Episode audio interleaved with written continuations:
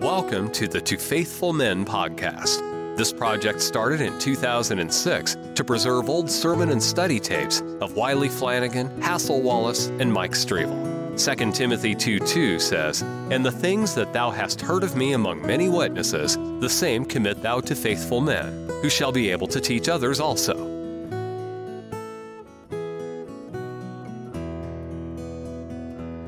Leave, leave it over and be. Let's talk some more. We'll ask some questions. This uh, let's last this verse 18 though. That number business there, is it, is there any more to be said about Yeah. that? Oh yeah, I could give you, uh, I can present, it be of any value? well, no, I don't think so. I don't think it'd be worth the, the studying, but, uh, but now, I, I've enjoyed studying about it. Now, the, this 13th chapter, now talking about this beast that was, uh, wounded, you know, the whole, uh, all the commentators who are critical, by critical I mean rational, who don't believe in the miraculous or who believe in having the liberty to say, well, this, this is not, this is not so here. This is taken from a myth. They'll all tell you that uh, the 13th chapter of Revelation comes from the tradition about Nero. Nero, his father, uh, oh, he was a terrible brute as far as history concerned. Uh, he killed a man, his best friend. Uh, he gave him a he gave him a glass of wine. He drank it, and and he filled it up again. Told him, "Drink it, have another drink," because he was taking nothing. Man wouldn't drink the second drink, and, uh, and Nero's daddy killed him. And uh, one day uh, he was driving down the Appian Way, and uh, in his chariot and run over uh, a little girl. And just out of mere wanted to see what had happened when he run over. And uh, of course, when Nero was born, uh, his wife uh, Agrippina was just as mean and cruel as a woman as he was a man. That is Nero's mother. But when Nero uh, was born, uh, uh, his dad said to her, said, well, he won't ever be worth anything. He said, let's kill him. He said, anybody that was born uh, who had uh, uh, parents like he was and like she was, that he would amount to anything anyway. And uh, he just proposed uh, to kill his own boy. But they didn't. But anyway, uh, it wasn't long. When he was three years old, Nero was uh, adopted and uh, was raised. Uh, and the woman that adopted him was wanted to raise him right. Uh, but all uh, he, she, all best she could do was provide a dancer and a and a, um, a, a, a janitor, so to speak, a hand uh, that looked after the place as tutors of the boy. Well, it wasn't long though. That didn't last too long. And then when he, uh, uh, when they killed three or four more people, and Nero grew up. Uh, of course, they killed everybody in line to make. She wanted to make Nero king, and she killed uh, his mother. Had everybody killed. It was in line, or in it stood in the way of Nero becoming king. Well, when Nero, uh, just a youngster, of course, he was married to a woman, um, as the custom was, uh, and wasn't long till he had her put to death. Then he married his uh, um, girlfriend, and uh, wasn't long till he uh, kicked her to death. And uh, so when when the uh, city burned, why, Nero was glad of it. Even if Nero didn't do it, he rejoiced in it because Nero liked, he was a builder. He liked to, uh, to build things. And for five years, while, when he first ascended the throne, after they made him king, because he, uh, they were, to kill everybody in his way, it wasn't long till nothing stood in the way of him being king. But, uh, he didn't want to be king at first he liked to paint. He liked to uh, uh, fool with blocks and buildings and and and design things, architect. And he was a pretty. Uh, history says he was pretty fair at that. And he got Seneca and Burrus, uh, uh, his mother did, to tutor him to be a king. And they, Seneca and Burrus, were two of the greatest Romans of that time. And, uh, but, and for five years they were doing the reigning while Nero was out painting and fiddling around, learning how, uh, the art, architecture and so on. And Rome had their best, actually the best years under Nero, the five years that he didn't try to do anything. But at the end of that five years, he came back, boy, and he pitched a hissy. He started he started a, a rampaging on murder and everything, and and after this, uh, after he he'd take uh, Christians, and uh, he had a big garden, and he would put pitch on them, have them dose, or, you know, just douse, just completely covered, uh, saturated with pitch, and they lit them, put fires to them, and when they'd have a a, a party, an evening's carousal, why, there was a great circle in his garden with killing Christians, burning them to death, see, making torches, human torches out of it.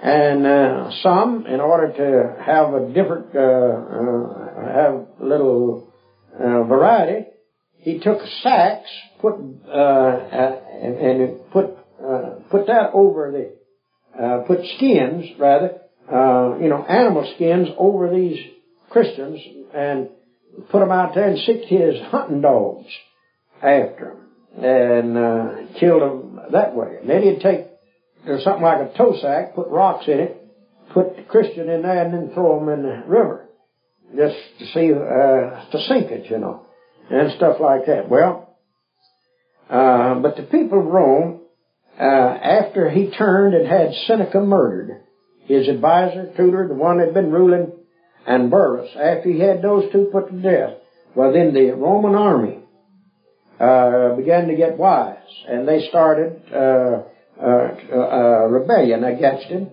and uh, and they, uh, of course, he found out about it, and Nero escaped and committed suicide.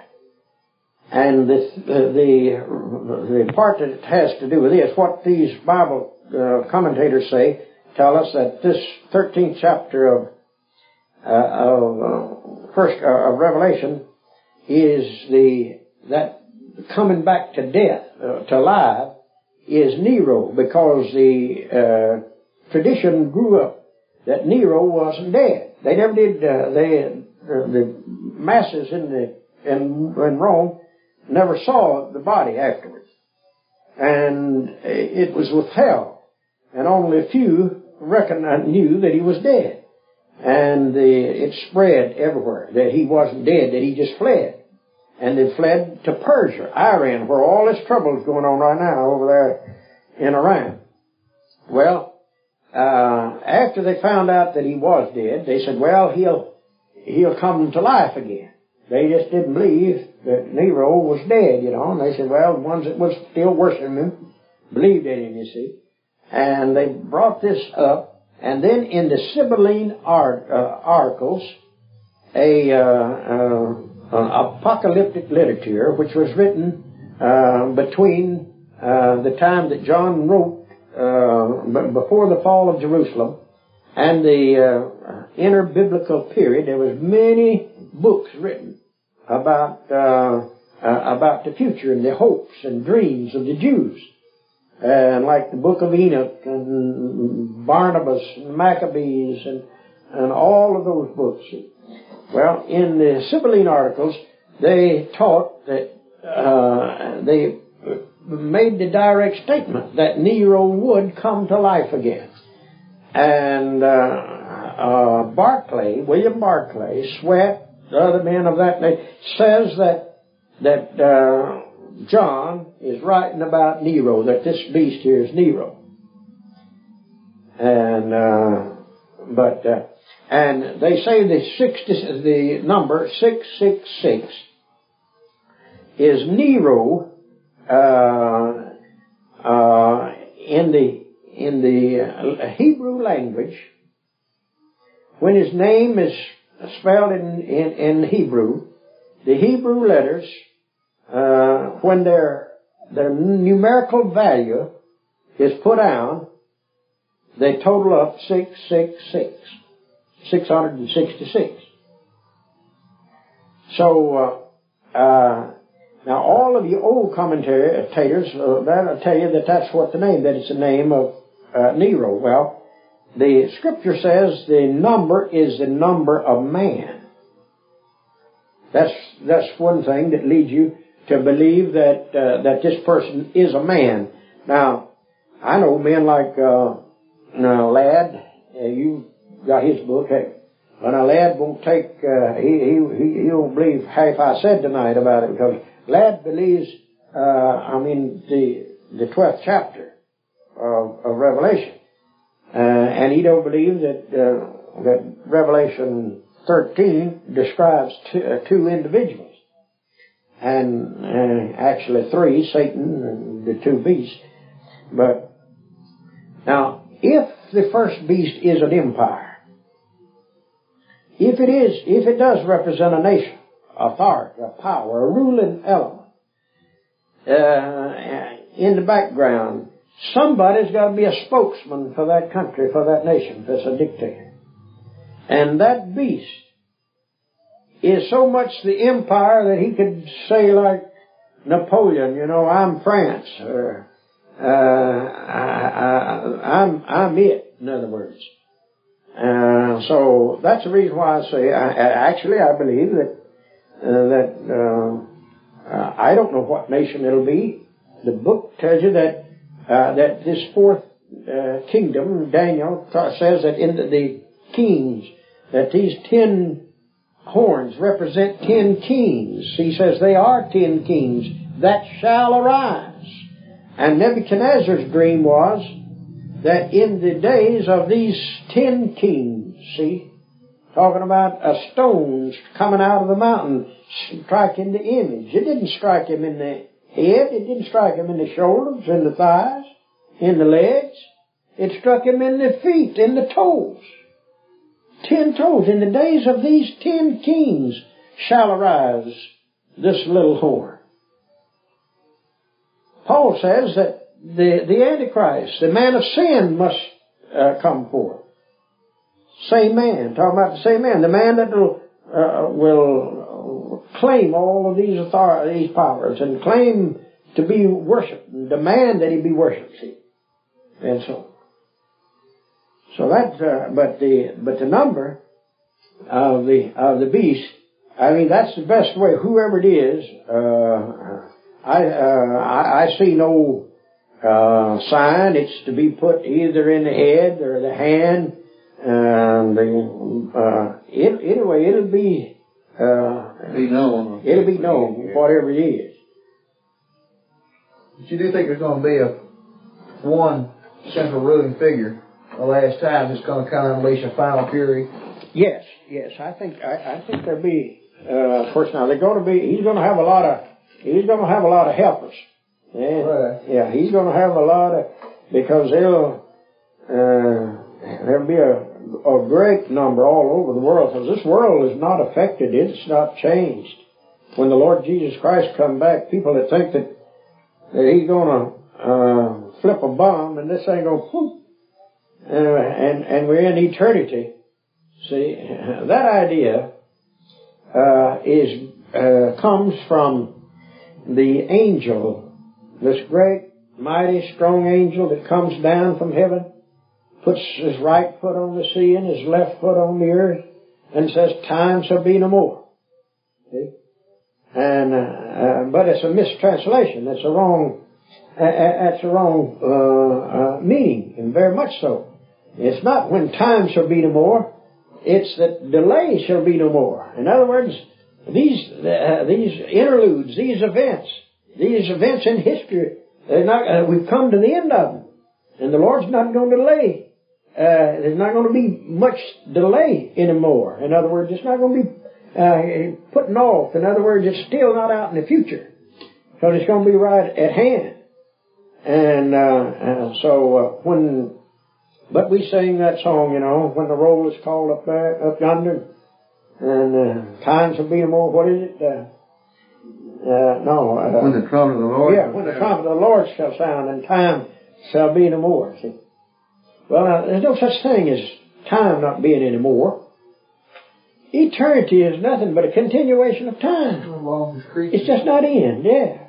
But but you can't separate time from eternity other than as far as we know it's time. It's just it just goes on. It's endless without end.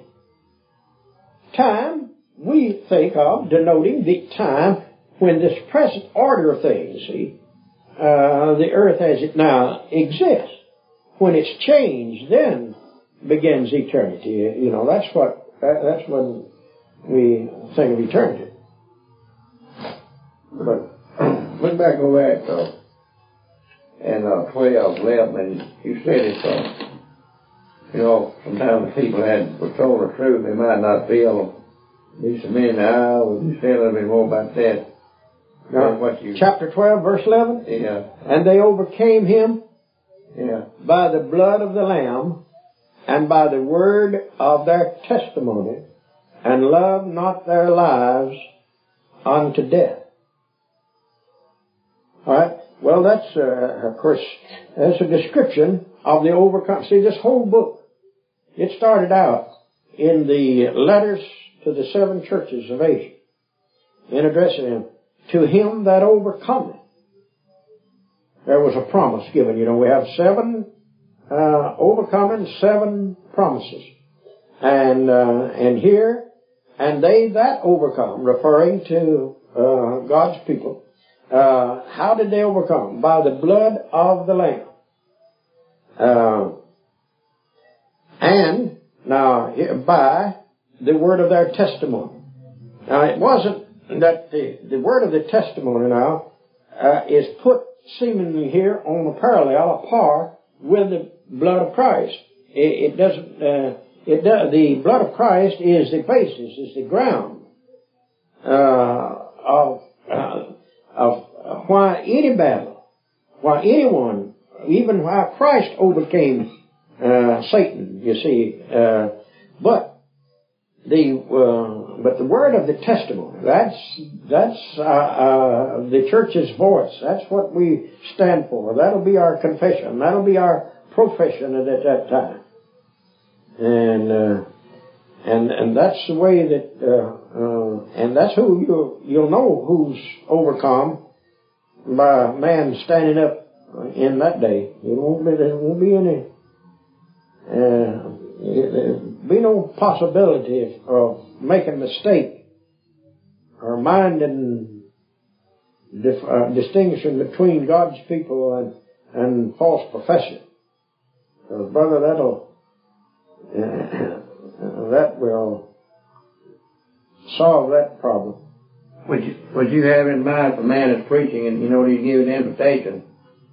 If he gives an invitation based on this instead of some of the invitation they do give, is that kind of what you had in mind? Yeah, that's what I, that's what I'm talking about. Yeah, that's That that's there's something really to it and, That's right. That uh, and you- we- do need to be sincere, the time will tell. absolutely. Uh, Absolutely. If a man's not willing, you see, uh, uh, a profession of Christ, you see these, these rulers, uh, uh, Nero, and, uh, of course, Domitian was the worst, uh, but they demanded that they say Caesar is Lord, you know.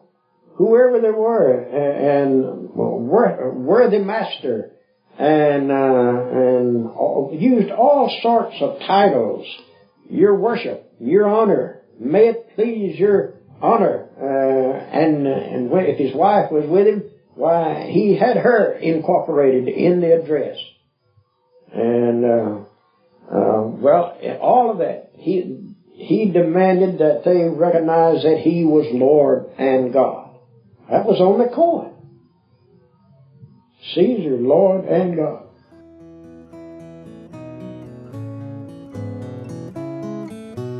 Thank you for listening. Don't forget to subscribe and share with a friend. Be steadfast, unmovable, always abounding in the work of the Lord.